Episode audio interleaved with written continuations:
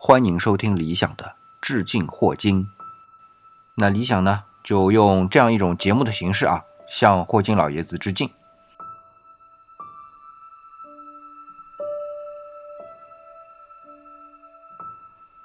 上一个周末呢，理想是基于爱因斯坦啊，怎么样推导出广义相对论的整个思维历程，跟大家捋了一遍。但在这个过程当中，其实理想觉得有很多内容还是需要另外再说明的。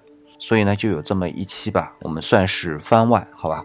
不过呢，理想先要更正一个说法啊，就是在前面有一期讲到迈克尔逊莫雷实验的时候呢，是说到我们进行实验之后的观测屏上啊，看到的是没有干涉，呃，这个其实不正确啊，应该是这么说，两束光重新合并在一起呢，会产生干涉条纹。那么怎么才能知道它在以太当中相对没有？速度的变化呢，是我们把这个整个实验再旋转九十度。那如果旋转九十度之后得到的干涉条纹和原来的干涉条纹之间并没有变化，或者说移动，那么就说明光如果在以太当中运动啊，不管它什么方向，它的速度都是相等的。那么这个时候呢，就对于以太的存在啊产生了怀疑了。那么这个问题呢，是呃有一位听众啊，叫做孙亮朝啊，他在我的这一期。迈克尔逊莫雷实验的这一期节目下面给我的留言，然后也指出了这样一个错误，嗯，至少是表述上面的一个很重要引起误解的错误吧。那所以在这里呢，我就特别感谢这位听众给我指出。那我相信，如果有更多的听众给我这样的一个回复，我相信我们的科学的科普会越来越严谨。更正完这个呢，我们就要回到我们今天预计要讲的第一个点啊，就是爱因斯坦这个方程。呃，我们当然很多人如果愿意去搜啊，这爱因斯坦的这个方程是偏微分方程，是非常长的一个部分。但是它最终的思路呢，就像我上一期讲到的，我们先说它是质量和曲率相关联的一个过程。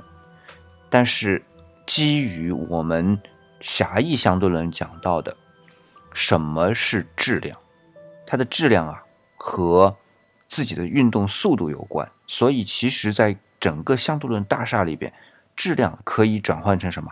动量、动能。所以实际上，广义相对论我们说的质量其实是动态的质量。学术上呢，我们就叫做动能动量啊。所以实际上，广义相对论最终方程的这个思路是时空曲率和动能动量相关联啊。这是要补充的一个点。那么第二个点呢，就是。我们通常啊，包括霍金老爷子这本《果壳中的宇宙》所描述的，或者说他的这些插图讲到的这个时空曲率，都是会看到说一个球啊，一个质量或者一个球放在那里，然后这个场呢，我们用很多那个线格啊，把它描述出来，好像它是存在。否则一个场你不用线格表示，好像什么都看不见嘛。那么这个球在这里的时候，它有一个啊，好像绕开球那样一个弯曲的状态。呃，说实话，这已经很形象了。但是，理想要说，实际上真的不是这个样子。为什么会这么画啊？首先，我们书本或者我们电脑上去查，它都是在二维平面里边要去表述一个三维的空间，所以这样的插图表示已经是所能做到的极致了。然而，首先我们说到了，我们的空间甚至都不是三维的，是四维的时空。那么它的变换远不是这么一个面，因为有这么一个球体或者有一个物体，它的质量或者我们应该说是它的动能动量啊的原因，造成它只是一个面上面的一个弯曲，它是四维时空整体的一个弯曲，但是真的没有办法在我们平面的媒体上面去表现出来，所以这点呢要跟大家去说的。那么另外呢，这是理想家的一部分啊，就是理想现在有看到有些论文，就是用动能动量和曲率，也就是广义相对论的思路，嗯，去描述什么呢？弱力和强力，就是核内的强力和弱力这两种力，它也可以用动量、动能和时空曲率来描述出来。呃，理想为什么这么说啊？因为后面霍金老爷子暂时在这本书里面是没有提这个东西，但是后面会讲到量子力学的部分的。那么力学的部分我们都知道，比如说是矩阵力学，或者是色动力学，或者是波动力学等等这些呢，都不是从这一个方向去讨论强力和弱力的。那实际上呢，现在比较前沿的一些论文当中，已经尝试用广义相对论直接来解释这种力，这就和呃量子力学当中那种能级啊是不同的。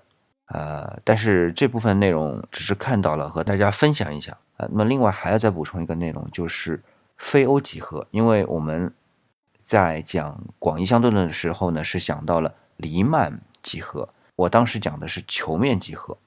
其实黎曼几何更多的是一个封闭面的几何。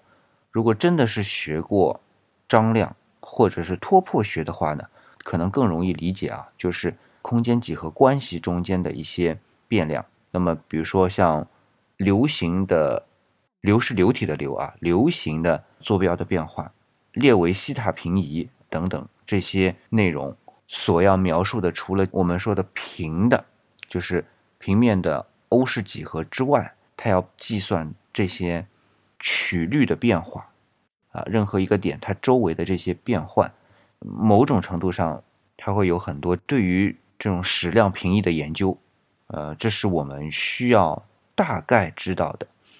那么爱因斯坦广义相对论方程其实很多时候就是要用到这种平移的变换，或者叫做什么叫斜变微分去解的。那么所以广义相对论的计算。就是解这个方程是极其复杂的。到目前为止，我们解出的一些东西啊，因为下一期我们再要讲详细的，这里大概就罗列一下。最简单的就是史瓦西黑洞啊，最标准的一个解法。还有就是整个黑洞它也是一个特解，包括我们今天说的引力波也是一个特解等等这些东西，都是偏微分方程，而且是斜变微分方程。哎，这种种特解，包括爱因斯坦自己后面啊也在解这个方程。都是非常复杂的情况，因为其实微分方程，嗯，且微分方程是现在数学里边很前沿的一个分支，是很难解的。呃，因为理想的工作跟计算机有关嘛，呃，很多微分方程它的解呢，目前只能是有数值解。那么，即便是数值解，这个计算机里边那些算法其实也很有讲究。其实，像你比如说爱因斯坦，他们很希望能得到一种什么呢？就是解析解，就得到一个函数，能够知道这个函数，比如说它的一阶导数、二阶导数啊，或者说二元的函数当中，比如说一阶偏微分方程的导数，呃，之前啊长成什么样子等等的。那么二阶偏微分方程之前的就更难解等等，这些都希望是能拿到解析解，能拿到一个完整的函数。呃，这都是非常困难的情况。好了，这个不多说了，这个又跑到数学范畴里去了啊。呃，我们这部分就不去说这个微分方程了。那么讲到这个非欧几何，除了球面几何之外，我们讲到的是罗巴切夫斯基的罗氏几何。其实，呃，我们说的是马鞍面的几何。其实，在这个过程当中，除了罗巴切夫斯基之外，还有一个大神是匈牙利数学家，叫鲍耶。那么，因为他的爸爸也是数学家。而且更牛啊，人家是数学家、诗人、剧作家啊，这一大堆头衔，也是叫鲍耶。那么，所以要区分的话呢，我们大鲍耶就是爸爸呢，叫做 F 鲍耶 f a c u s Boya；小鲍耶呢就是 J 鲍耶 Jonas Boya。那我呢就了解一下这个鲍耶这个家族。首先呢，还是要讲一下欧式几何的。那说到欧式几何，其实。我们小学都学过啊，所以我这边就大概把最重要的五个公理跟大家说一下。问题就出在第五公理上。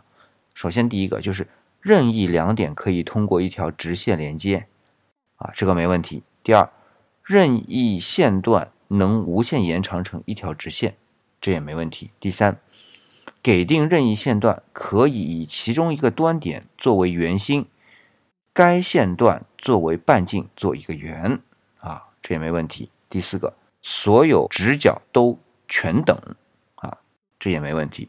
第五条，若两条直线与第三条直线相交，并且在同一边的内角之和小于两个直角，则这两条直线在这一边必定相交。那这条呢，就是最严格的公设的表述。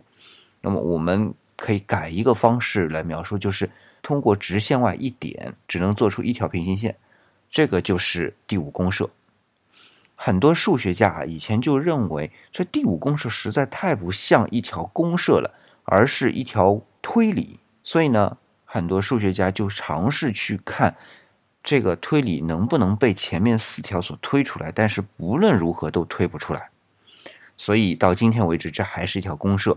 那么问题就在于，像罗巴切夫斯基啊、鲍耶啊，他们就觉得，如果我把这条公理改变，可不可以推理出整个逻辑内洽的？一套几何系统来呢？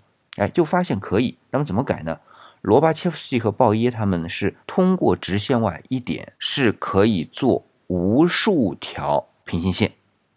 好，有了这个概念之后，结果发现它可以和前面四条公式啊相互集合之后，真的可以引出它一大套推理来，而这一大套推理内部又是全都自洽的。哎，这就很神奇。所以它可能真的是一条公式，而不是推理。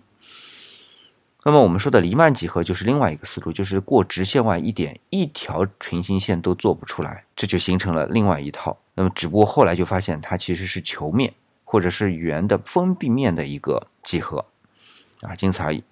所以呢，我们就回过头来讲鲍耶，因为罗巴切夫斯基大家讲的太多了。那么鲍耶他们家族就是父子两代人怎么样去完成这样？一套系统的，首先老鲍耶就是 F 鲍耶先做了这么一件事儿啊，就是他把我们从欧几里得开始所有的平面几何啊，这五大公式啊，全部做了很严格的表述，所以我们叫做公设化。在这个基础上呢，他曾经就设过这一套，就是第五公社啊，认为过直线外一点可以做无数条平行线，但是呢，他并没有完成一个很完整的推导。因为他只是初次尝试嘛，你要知道，人家是一七七五年生人啊，十八世纪的人，十七八世纪后半叶的人，所以这个也可以理解。那么到了他的儿子 J 鲍耶 Jonathan Boyer，他这个时候呢就着重于推理这一条，所以就形成了这个整个完整的一套。他和罗巴切夫斯基呢，呃，是各自独立完成的一套系统。那么相互之间并不矛盾，因为它只是第五公社，也是做了相同的假设之后，罗巴切夫斯基和鲍耶呢都完成了部分系统的推演，有一些推论是不重叠的，但是组合在一起形成一个完整的集合吧，大概是这样的一个情况。呃，这个呢就是我想跟大家再补充的一点。那么最后还要再讲一点啊，如果大家对于广义相对论感兴趣，在国内其实可以找一位教授，不管是他的教科书。还是他为了科普时候做的讲义，都是有助于大家去深刻了解广义相对论的内容的。因为爱因斯坦的广义相对论其实之前有很多的这个散乱的论文，一直到呃一九一六年，他把这些论文整理在一起，而不是一篇论文。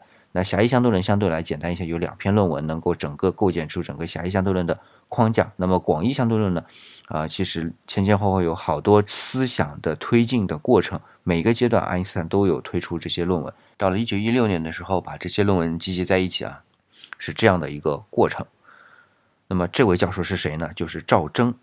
嗯，赵教授和刘教授，刘辽啊，刘教授两人是写过一版广义相对论的教材的。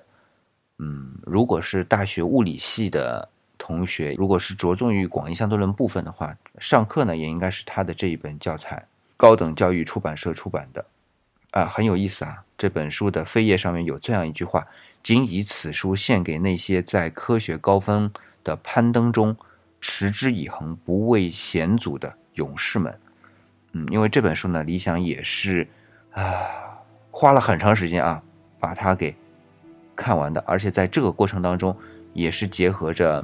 赵征教授的做的一个讲义啊，就是广义相对论入门的讲义啊，一共有七章啊，这样的一个结合吧，然后把广义相对论大致了解了一下。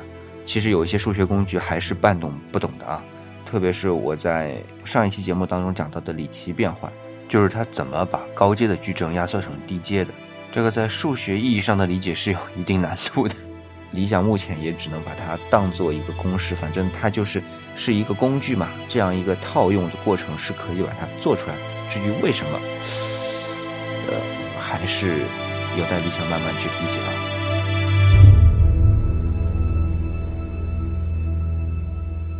那基本上呢，这一期算是番外，就是拉拉杂杂的，在这个过程当中需要补充的内容就放在这里了。那大家愿意听就听啊，不愿意听就可以跳过。如果希望跟理想沟通的，可以加理想的公众微信号“理想主义”啊，李是木子李，呃，甚至跟理想一些文史哲方面的沟通也可以交流沟通，也可以在这个平台上面跟理想来说。那我们这一期呢就暂时到这里。哦，对了，因为这一集反正是番外嘛，可以随便一点，所以理想就说理想正在整理准备一档文史哲的节目，是有关中国的殷商西周这两朝的这些。出土文物当中有钟鼎文、铭文的这些内容的解读啊，当然还需要很长一段时间准备啊。这个理想自己的这个时间也有限，第二知识储备也有限，还在现学现理解的阶段。等整理好之后，也会做成节目，到时候跟大家分享的。那今天呢，节目就到这里，感谢大家捧场，我们下期再见。